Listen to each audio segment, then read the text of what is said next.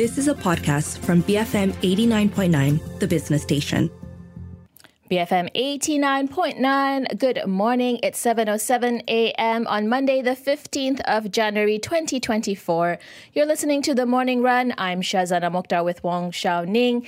In half an hour, we are going to be speaking to Burwas Mp Kuham on the arson attack in his home last week. But as always, we are going to kickstart this lovely Monday morning. I can see the sunrise from behind us in our studios at T T D I. Uh, we're going to kickstart the morning with a look at how global markets closed last Friday. So the Dow was down zero point three percent, S and P five hundred up zero point one percent, Nasdaq was up by zero. Point, excuse me, it's marginal, zero point zero two percent. I blinked and I almost missed it. Nikkei was up one point five percent, Hang Seng down zero point four percent, Shanghai Composite down by zero point two percent, Straits Times Index in Singapore down by zero point three percent. And of course, because we are Malaysia, we do our own thing. F B M K L C I was up by zero point three percent. All right, for some insights on where international markets could be heading this week, we have on the line with us Kingsley Jones, Chief Investment Officer at Jevons Global. Kingsley, good morning. Thanks as always for joining us. Let's look at the banking sector because the fourth quarter results on Friday, uh, we saw that come out on uh, Friday for the major U S banks. We did see mixed results with names like Citigroup making losses, but J P. Morgan beating expectations. Why did some financial institutions do better than others? Yeah, conditions are a little murky in, in U S banking right now. Um, I think basically what's happening is the uh, the cost control of the banks is the key thing. So uh, business mix matters on the revenue side in terms of how rapidly that's growing. Obviously, that's good for J P. Morgan. But the big difference between J P. Morgan and Citigroup has been the cost growth. Um, so the cost has been growing higher than revenue for some of the banks like Citi and Bank of America. And this is why they're, they're having weaker uh, profit growth or indeed losses, as we saw with Citigroup. The big factor there, of course, is that um, uh, as we've seen interest rates rise, uh, the need to pay higher deposit rates to retain deposits has really been a factor for a lot of the banks uh, because consumers have the option to, you know, close down their deposit account. You know, maybe they fear a problem like what happened with the banks last year.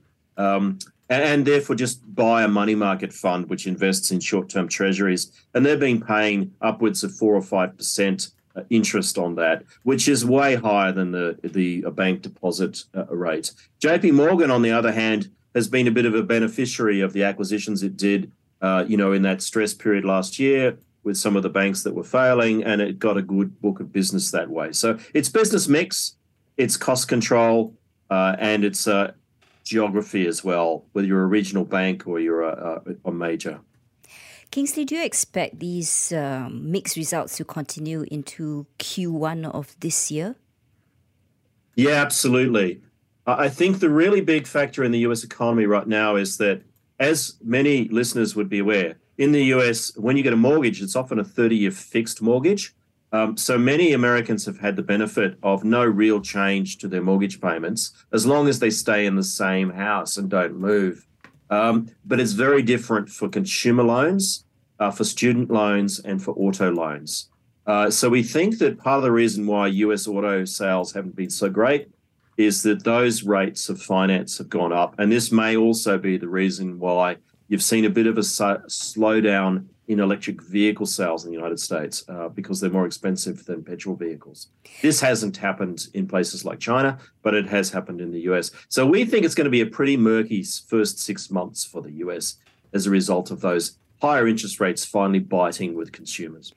Do you then expect these higher interest rates to actually impact the margins of many of these American companies who may be reluctant to pass on the rising costs to consumers, considering the somewhat good but yet soft economic environment?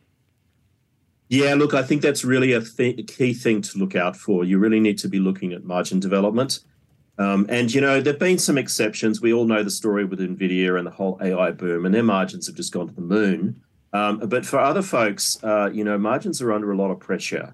And so I think that's probably a key factor to be looking at when you make investment decisions. Can we take a look at what's happening over in the Middle East? Because we do see tensions in the Red Sea escalating. What is going to be the impact on equities and commodities this week, particularly oil prices? Are we going to see some profit taking followed by the usual pivot into safe haven assets? Yeah, I think in the very short term, there'll be some trading moves of that nature where people who got it right, you know, they take the profits on a small trade. Remember, in commodities markets, you can leverage up quite uh, powerfully through futures. Um, so we'll probably see that. But I think longer term, you know, there are some big risks here that, uh, you know, the Houthi, I don't think are going to go away anytime soon. They're, they've been fighting the war uh, with Saudi and other parties for fully nine years. Uh, that had calmed down when uh, the uh, Saudi and uh, Iranian uh, sides uh, had sort of buried the hatchet on, on their relationship um, through a China-brokered uh, deal. Uh, but I suspect that at least as far as the slowdown in the conflict in Yemen is concerned, that's now completely off the table. Uh, the Houthi uh, almost seem to be inviting uh, this particular uh, response from the U K and the U S. And I think part of the reason for that is that they see their star rise uh, when everyone focuses their attention on them. Uh, and, and therefore, I think that, um, you know, in commodities especially, you'll see uh, a new higher base for oil because of supply interruption risk, particularly with the Suez. Uh, but the more important commodity to play, I think, is gold. And, and we think this has to be pretty bullish for gold. Kingsley, what about uh, the fact that shipping costs is escalating as we speak? I mean, at least three large oil tanker firms say they're stopping sending, stop, excuse me, have stopped sending their ships through the southern Red Sea. What does this then mean for global economy? Because with rising shipping costs, I would assume inflation does become another concern or a concern again. Yeah, absolutely. And it's a good reason to buy the shippers. Um, for example, the container shipping lines, I think they had a, You know, let's remember, you know, in COVID, the pandemic, you know, container shipping rates went to the moon. It was a great place to to buy uh, shipping stocks for a while at least, and then they collapsed. Uh, we think they'll find not the same level, but a higher level than the trough of last year. So I think shippers are a good place to look, particularly container shippers. You know, firms like the Hong Kong-listed Costco uh, or Maersk in Denmark, uh, they have war risk. But what will happen is, as insurance rates go up in the Suez, they will reroute, as you indicated, to take a longer route. That effectively reduces the shipping fleet, if you think about it, because to get a container from A to B, it now has to travel further, which takes longer. Um, and, and so the, the total volume of trade uh, now requires more ships, uh, and that's going to put a lot of pressure on rates. So definitely you're going to see inflationary impact from this. Can we turn to what's happening over in Australia? Given the elevated interest rates and increasing cost of living concerns there, what's your prognosis for the Australian economy this year? Is it set for a hard or soft landing? Uh, we, we think it's probably going to be a, a middling landing between the two. So what I mean by that is that because of the way these trade conditions are playing out, where some commodities are up and cost is on, and it's a very mixed bag. And you put that alongside the consumer, where it's also a mixed bag. You know, if you think about it, uh, I think it's only about a third of Australians have mortgages, and they're under a lot of pressure with their personal balance sheet. Um, but, you know, for folks who who fully own their own property, uh, prices for real estate are going up again, uh, and, and they also they don't have a mortgage, and they're getting good deposit rates um, on, on their bank account. So you get a very mixed situation. You know, some folks are doing fine, others are not. And that's going to play out in different industries. Uh, you know, for example, uh, let's take mining. Right now, lithium's pretty weak because prices are down, but iron ore's strong. So you get this sort of split effect. So I think because of that, it's very hard to say whether Australia's going to have a hard or soft landing. I think it's better to play stocks and say, I think this industry is going to have a hard landing, whereas that industry is going to have a good time. What do you think the R B A will be doing next? I think they'll probably do nothing, at least for a while. Um, and, and the reason has to do with how the U, the Australian dollar is travelling.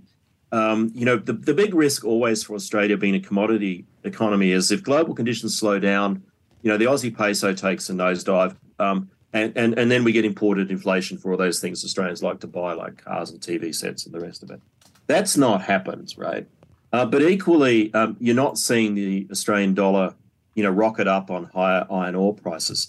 So the R B A will be pretty happy with conditions right now, and they're unlikely to move the exchange rate, I think, uh, sorry, the interest rate um, at this time. They don't want to you know, stress out further consumers, and they know that the big risk from a falling dollar's not there, so they'll probably just sit tight and see what happens. Kingsley, thanks very much for speaking with us. That was Kingsley Jones, Chief Investment Officer at Jevons Global, giving us his take on some of the trends that he sees moving markets in the days and weeks ahead, all the way from what happened with the banking sector in the U S with its fourth quarter earnings season uh, reports, as well as what's going on in the Red Sea, and finally how the lucky country could fare in the coming year. Yeah, I think the U S banking results kind of a precursor of what to expect for the rest of the companies that follow. I'm going to be really keeping an eye on whether there really has been margin compression due to the fact that, you know, a lot of American companies are loath to pass on these rising costs to consumers because the demand is weak, and how much less spending is there, because if you're paying more for your car loan, your student loan, you might be, you know, you might just don't, you might not just have the extra money uh, for some of the things that you want to buy. And let's delve into some of the banking sector results in more depth. I uh, as was especially struck by Citi, I suppose, because Citigroup reported a one point eight billion dollars loss in the last three months of twenty twenty-three. They're actually going to be cutting about twenty thousand jobs, or around eight percent of its staff, over the next two years. So they're going on this job-cutting spree. I'm wondering how much of that is going to be reflected across the broader labor mm. market, especially as we see that the U S uh, labor market remains really tight. But is this the precursor to To maybe uh, are we going to see unemployment rise in the coming months uh, over the next year as more companies decide, hey, we need to cut costs now? Well, the U S in terms of the job losses for the banking sector last year was already record high, right? I think something like six hundred thousand jobs or something um, last seen during the great financial crisis. So, and Citigroup has already done many rounds of restructuring. Remember, they sold their consumer businesses here in Asia. Malaysia was one country. Um, so I'm not surprised that the restructuring continues. But what's interesting is who's the, the winner of this all, and that is the one and only J P. Morgan. Mm. Jamie Dimon looks like such a hero for buying uh, that signature, was it Signature Bank? First Republic Bank, uh, when there was this crisis that happened last year in March. So he's seen an improvement in terms of his deposits. His net interest income still remains robust. I think Treasury still does well for them. But, uh, you know, coming quarters, what's investment banking income going to be like when deals kind of just disappear if the economy does slow down? All right, lots to watch on this front. It's seven nineteen a.m. We're going to take a quick break, but we'll come back with more of the top stories in the newspapers and portals this morning. Stay tuned, B F M eighty-nine point nine. You have been listening to a podcast from B F M eighty-nine point nine, the business station. For more stories of the same kind, download the B F M app.